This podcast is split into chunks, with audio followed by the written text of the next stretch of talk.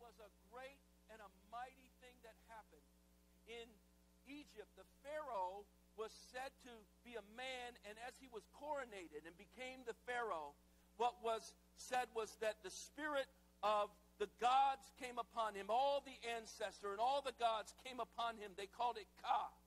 And the man became a god. That is what was believed of the Egyptian pharaohs. But when we celebrate Christmas, it's exactly the opposite thing. Amen. It's not a man becoming a God, but it is God, eternal God, becoming a human being. Jesus' incarnation is unique. It's not just a man receiving a coronation, but it is the eternal second person of the triune Godhead. Mysteriously, he empties himself of divine prerogatives and he becomes fully human. Jesus Christ, forever fully human and fully God in one person. It's a mystery beyond that which we can ever understand. But he comes in the most humble circumstance we can imagine. So let's stand together and we're going to read a very, very uh, well known portion of Scripture. I hope if, if you've been a Christian for a little while, you know this portion of Scripture. We want to read it together from Luke chapter 2, verses 8 through 18. Let's read together with gusto. This is the Word of God. And there were shepherds living out in the fields nearby, keeping watch over their flocks at night. An angel of the Lord appeared to them, and the glory of the Lord shone around them, and they were terrified. But the angel said to them, Do not be afraid. I bring you good news that will cause great joy for all the people.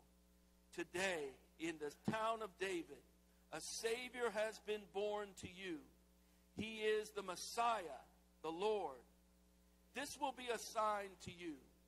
You will find a baby wrapped in cloths and lying in a manger.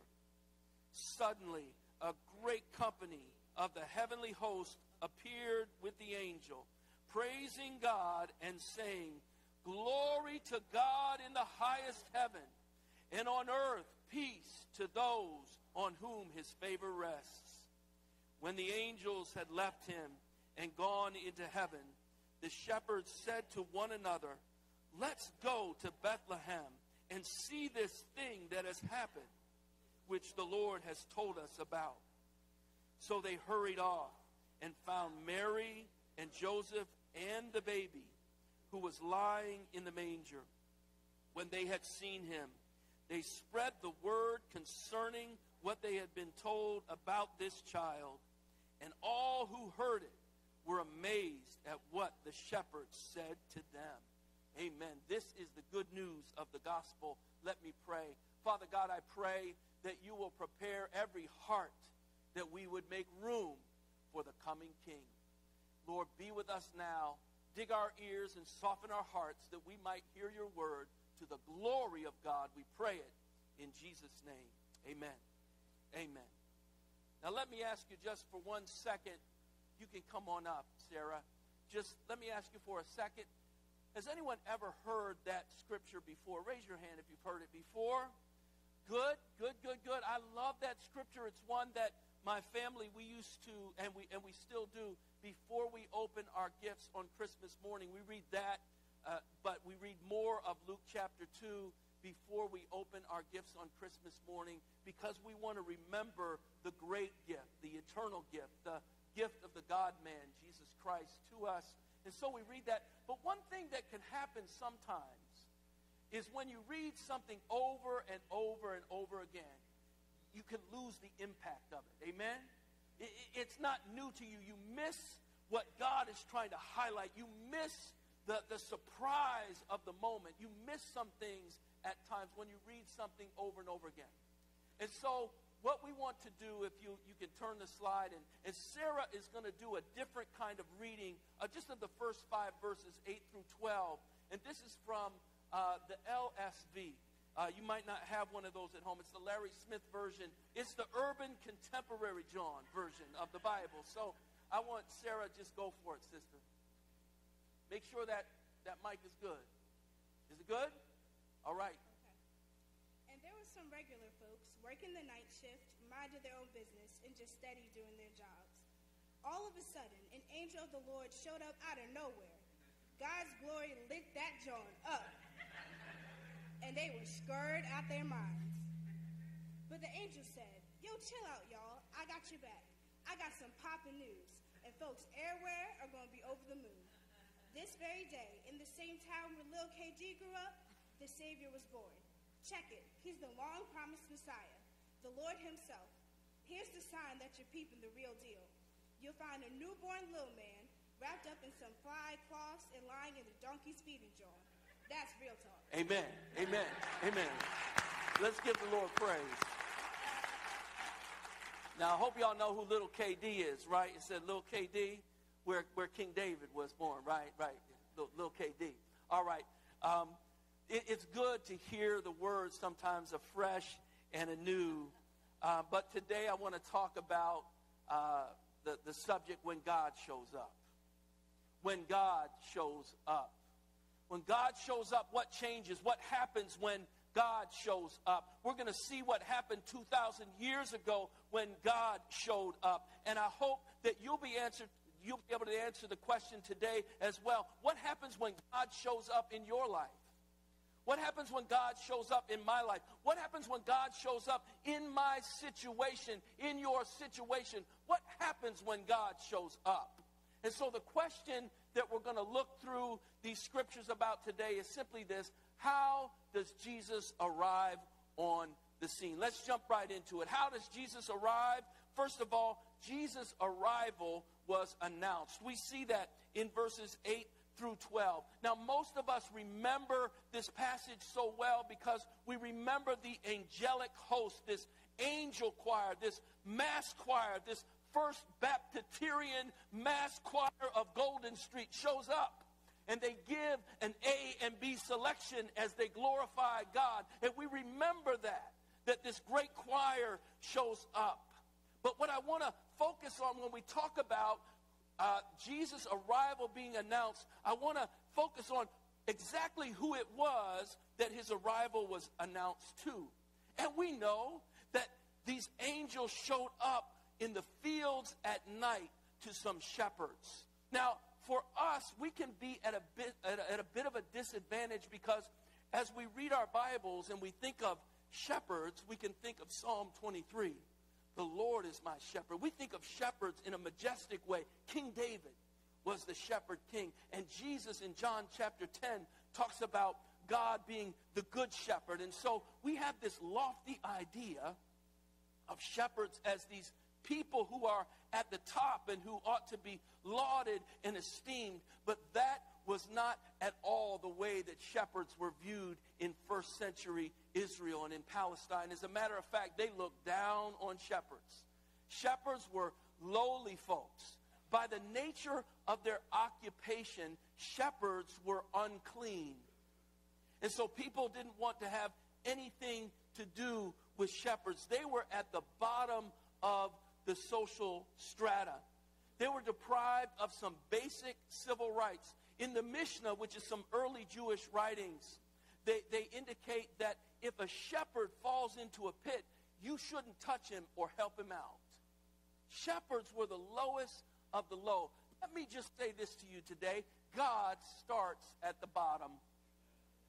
God starts at the bottom. Look, if he didn't, we wouldn't be here today. God starts at the bottom.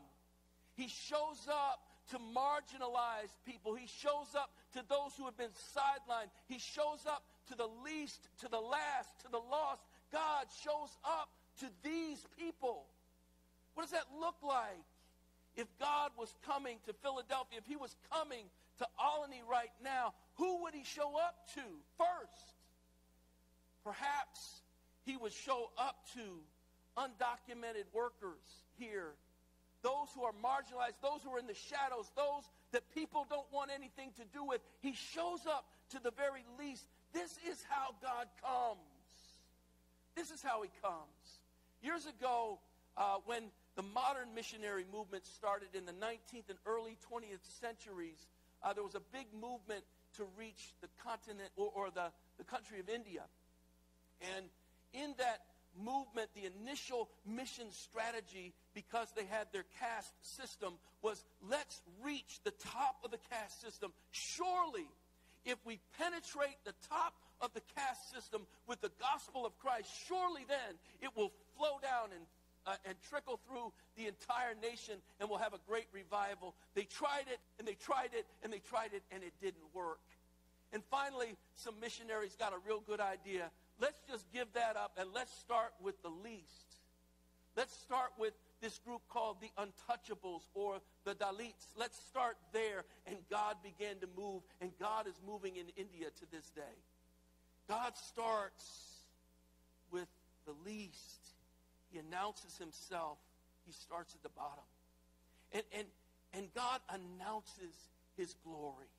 He announces his glory. I love this heavenly choir that sings this song Glory to God in the highest heaven, and peace on those to those on whom his favor rests.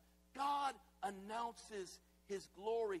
Jesus Christ is the visible manifestation of the glory of God. God has come. We see him clearly in the Christ. We see him clearly in Jesus. And two things are happening here as we see God's glory. I, I, just want you to understand that word a little bit. The, glory, the word glory in the New Testament is the word doxa, but it comes from Hebrew roots. And the word in the Hebrew is kavod. And that word glory means something that is weighty, something that has substance to it, something that you just have to admit there's really something there. And so when the, the word kavod or glory is used in the Old Testament of human beings, it means that that person has great status. That person usually has great wealth. That person is a person of substance. You can't get around it. That person's got something going on. But when it's used of God, it's, all, it's even more than that. It's even more than that. God's glory is his self initiated revelation of the eternal God in time to his creatures. God manifests his presence, and everything else seems like nothing in comparison. Have you experienced the glory of God? The, the reality is, if you have, you know it. You don't have to try to define it or figure it out. When you have experienced the presence of God and His glory, you just know it. There's some things you know. There's an old thing in uh, Sesame Street. Two of these things belong together. One of these things is not quite the same. Hit that. Two of these things belong together. One of these things is not quite the same. Can you tell which one? See, glory is, is weighty. Glory is powerful. Glory is all that. I'm sorry to the dude in the middle. That's not glory. Amen. But glory is this weighty thing. It is God's crazy swag. It, it is God just saying, Here I am. This is who I am. Check me out. This is God. He is announced with his glory. But not only is Jesus' arrival announced. Jesus' arrival is planned. Look at verses 11 and 12. The scripture says, Today, in the town of David, a Savior has been born to you. He is the Messiah, the Lord. This was the long awaited plan of God. It just didn't wait years. It just didn't wait decades. It just it didn't just wait for centuries, but for millennia. They were waiting on this Savior, this Messiah. They were waiting for God to show up. So this arrival was planned. We see it all the way back in the book of Genesis when Adam and Eve sin and God calls down his initial curse on the serpent, on the man, and on the woman. In the midst of that, in the curse to Eve, he says that the seed of the woman will crush the head of the serpent. That is the first inclination that we see in the Bible of the gospel of Christ that the seed of the woman, not the seed of a man, but the seed of a woman, the one who is born without an earthly father through Mary, will come and crush the serpent's head. And they await this time. Isaiah 7:14 says the virgin will be with child and his name will be called Emmanuel, God with us. And then later in Isaiah 9 and verse 6, he says, For unto us a child is born, a son is given, and his name shall be called Wonderful, Counselor, Mighty God, Everlasting Father, the Prince of Peace. And he will reign forever and ever. That is the one they have been waiting for centuries. They've been waiting for millennia. And here he comes, the one born in the town of David. He is a Savior. He is Christ. He is Messiah. That word Messiah means he is the anointed one. And we speak of the anointed one in the Old Testament when a king came. The king was anointed usually by a prophet, as David was, as Saul was, by Samuel the prophet. And they're anointed as a sign that God has placed his spirit on this man to reign over the people.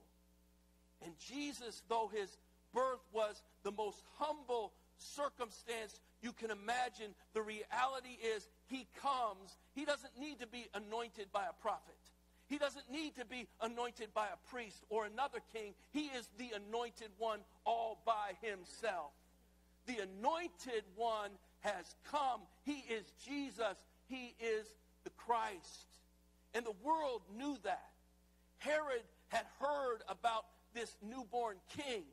And when Herod heard about this king, you know the story. And this is probably a couple years later because he doesn't go to Bethlehem, but they go to his home in Nazareth and they destroy, they kill all the children who are two years of age and under because he knows there's a new king in town and my kingship cannot stand against his kingship.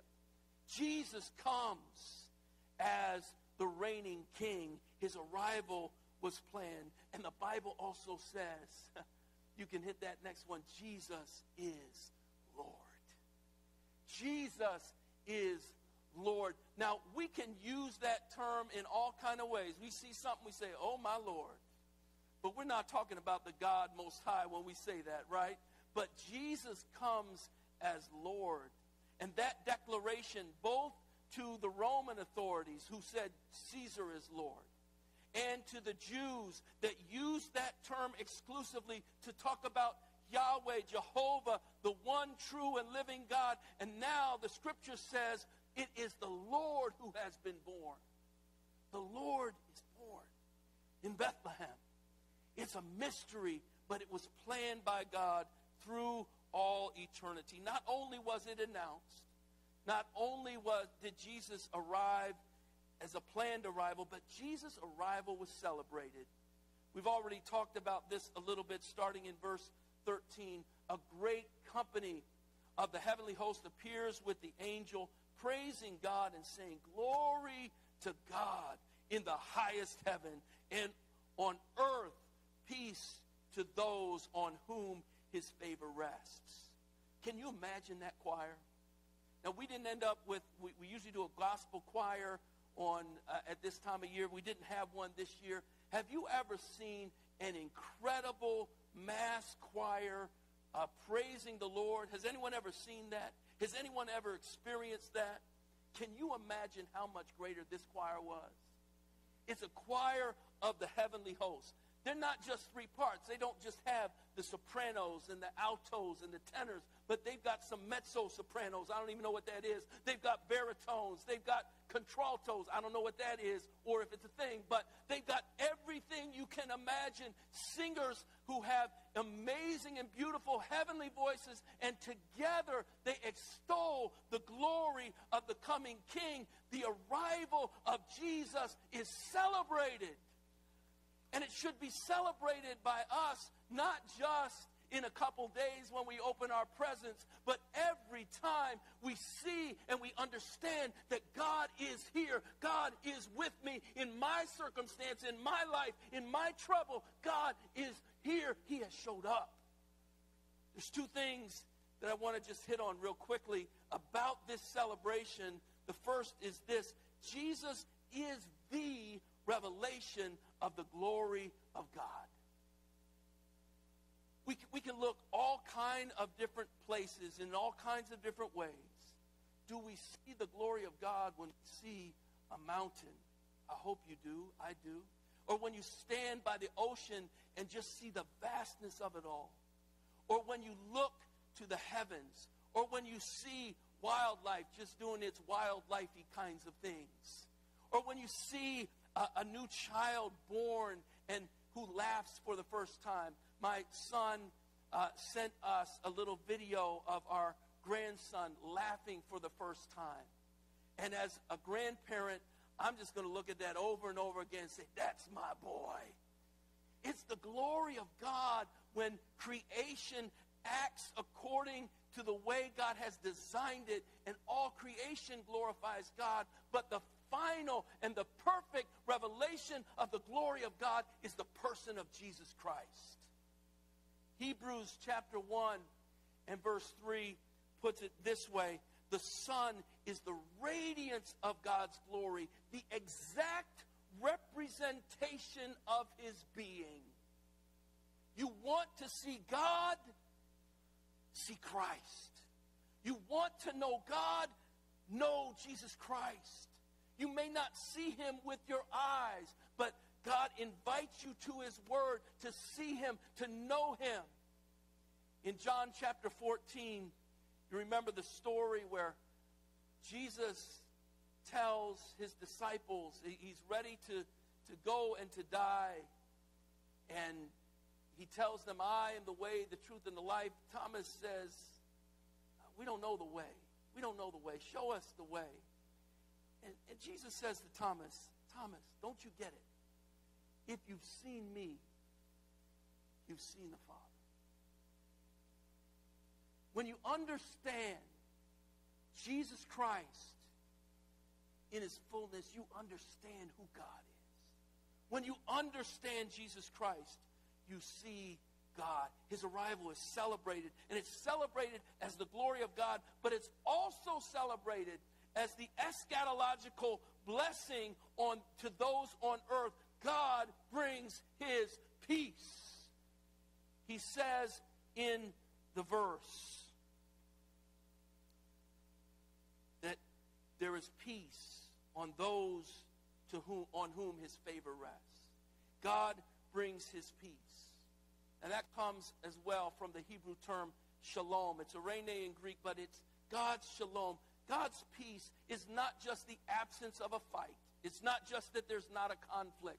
But God's peace is the wholeness of God's blessing, fulfilling all things and in all things. God's peace is the knowledge that God is with me. God's peace is understanding that no matter what is going on around me and what has happened to me, that God is still with me. I am one on whom his favor rests. Now, that's really good news if you say, yeah, and his favor rests on me. I know it does. But what if you don't know if his favor rests on you or not. Like, I hope his favor rests on me, but right now I don't feel like it. How many people, you've been a Christian for a long time, there are days when you say, I don't feel like his favor rests on me, right? We, we, we've been through emotionally healthy spirituality. We can talk about our feelings right now. Sometimes we know it's true, but we don't feel it. But above feeling it, brothers and sisters, you got to know it. You got to know that God's favor rests on you. How in the world do you know that for sure? How do you know that when someone that you love and is close to you dies at a young age? How do you know it when the bottom falls out of your bank account and your economic life is shattered? How do you know it when relationships that you prize so much are breaking and crumbling right before your very eyes? How do you know that God's favor rests on you? How do you know that Romans chapter 5 applies to you, where the scripture says that we are justified? Therefore, having been justified by Christ, we have peace with God. How do you know that that is on you? I'll tell you how you can know. It's as simple as this. You have put your faith and trust in Jesus Christ and in him alone. If that is true of you, you are one who can claim the favor of God on your life, regardless of what life feels like at the time. Not only is Jesus' arrival announced, planned, and celebrated, but it is discovered. Verses 15 and 16. When the angels had left them and gone into heaven, the shepherds said to one another, Let's go to Bethlehem and see this thing that has happened, which the Lord told us about. Verse 16 So they hurried off and found Mary and Joseph and the baby who was lying in the manger. Brothers and sisters, Jesus has come. We sing the song, Hark, the herald angels sing. Glory to the newborn King. We celebrate his coming. He has come, and yet he still needs to be discovered. He's come. He's here. He's available. But is he yet discovered? When the angels left the shepherds, the Bible says they hurried off and found Mary and Joseph and the baby. They heard that he was here, but then they went to see. Even though Jesus is here, he still needs to be found.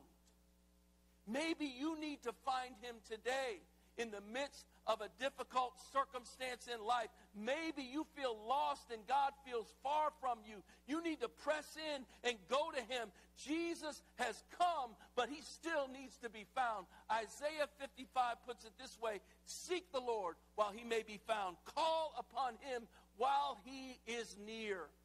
That time is right now for all of us. So here's the question that I have. They hurried off to see Jesus, but are you urgently seeking for Jesus in your own life? Last week we talked about the fact that we need to be those who are desperate for God. Not just that I've got my Christian credentials all set, I've checked off all the boxes, I'm together, I'm a Christian. Are you urgently seeking God now?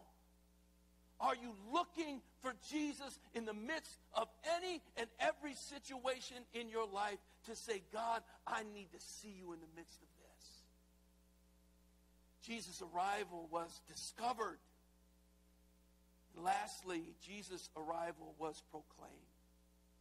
Verses 17 and 18 put it this way When they had seen him, they spread the word concerning what had been told them about the child. Verse 18, and all who heard it were amazed at what the shepherds said to them. Brothers and sisters, witnessing is a mark of a believer. Can somebody say amen to that?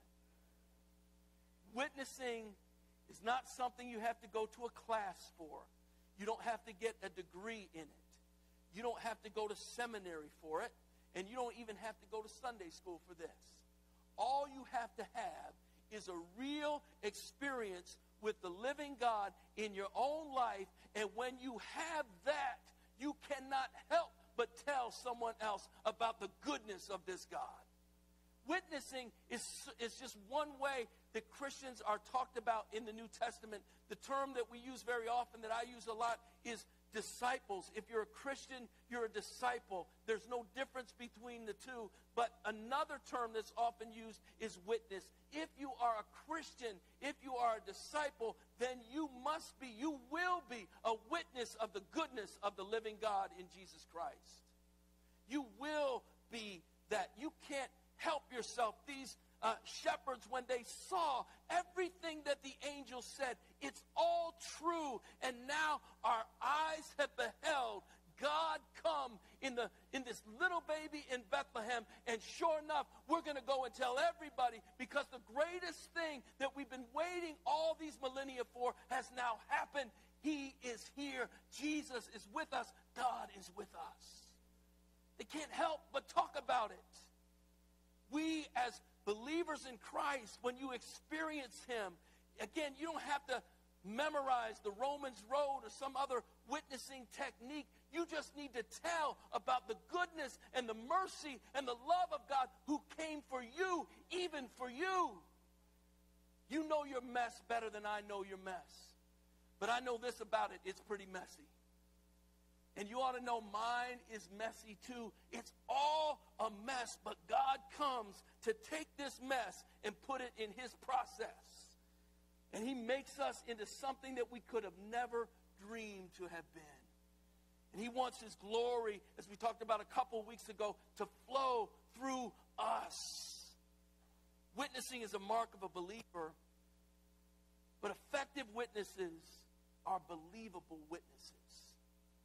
Now, this is interesting because shepherds in Palestine, in Israel, were not allowed to testify in court because they were considered the lowest of the low. They were unreliable and unscrupulous people. But here we have these first witnesses to the birth of the Lord. And even though they're not considered people who you would want to listen to, they are listened to because the scripture says that everyone who heard about it was amazed at what the shepherds said. Their testimony was intrinsically believed by those who heard their testimony. Everyone who heard it was amazed by it, even though they would not have been considered reliable witnesses. Why is that? It's because they had a real experience. They heard from God. They saw what God said they would see, and they believed it with their whole heart. They weren't witnessing out of some textbook that says, here's how to do it. They were witnessing out of the reality of an experience with the living God, having heard his word and saw that it is true. They proclaimed it, and people believed it. I think too often, listen, God is the sovereign Lord of salvation. So none of us can go somewhere and just because I proclaim a word, that means someone's going to get saved right away. Boy, I wish that would work that way. How many people wish it worked that way? But, but I think that one of the things that we need to get right, that we need to look at, we can bemoan the reality of our culture and how far people are away from God and how people don't believe anymore, and it's not like it was back in the old days, whatever that was like. Can bemoan that all we want. But, brothers and sisters, we have got to become people who have regular experiences with the living God. And out of that experience and knowledge of Him, bursts out of us in the love of God, and we share His love with those around us. That is a compelling witness. And then we leave it in God's hands. God, they belong to you. I don't know, there's people I've been praying for and witnessing to for years, and I don't see anything, but you know what? I believe something, and I see it in my eyes of belief that God is up to a work, and I'm going to hold on to that. We need to hold on to that. We need to believe that. We need to continue in that. And we need to witness as those who have seen and believed what God has done. Let me just finish up today. The act that changed the course of history forever is the incarnation of the second person of the triune God. Jesus' coming was announced by the great heavenly choir. It was planned from all eternity, and the prophets spoke of it for hundreds and thousands of years before he came. It was celebrated with great joy. Jesus' coming was discovered. They didn't just take the word, but they did what the word said, and they discovered him in that manger, and Jesus' coming was proclaimed. They could not help but proclaim the Lord's name. In a few days, we're going to open gifts. But my question to each of you is this Have you discovered God's greatest gift for you in Jesus Christ? Now, we're in church, so you know what the answer to that question is, right? The answer is yes. It's like the five year old in Sunday school when the teacher says, Tell me what this is. It's gray, it's furry, it has a tail, and it runs up trees. Five year old says, well, I know the answer is Jesus, but that sure sounds like a squirrel. So you know when I ask you, have you discovered God's greatest gift for you in Jesus Christ? You know the answer is yes. But I want you to think a little bit more and perhaps even wrestle with God on this. To discover Jesus in your life is to declare three things. Number one, the Lord has come. The Lord has come. Number two is to declare God's glory is here. In my household, in my life, in my family, in my church, in my community, in my country, God's glory is here. May not look like it, but it's here. And then, thirdly, to proclaim his peace is with me. I am one on whom his favor rests. His peace is with me. In the midst of my grieving, in the midst of my suffering, in the midst of dealing with past trauma and present mess, his peace is with me. This past week, I got a call from my wife a few days ago, and uh, she had stopped off at work um, for a few moments to get something for the kids at school. And she put her debit card uh, in, in the machine, and it wouldn't work. Uh oh, there's a problem. Houston, we have a problem. And so the man at the store said, Why don't you go over there? We have this thing. You can check your balance. Okay, so she checked her balance. And her balance is my balance, y'all. So, and it was negative 4,300 and something dollars. She called me. what you been doing, husband?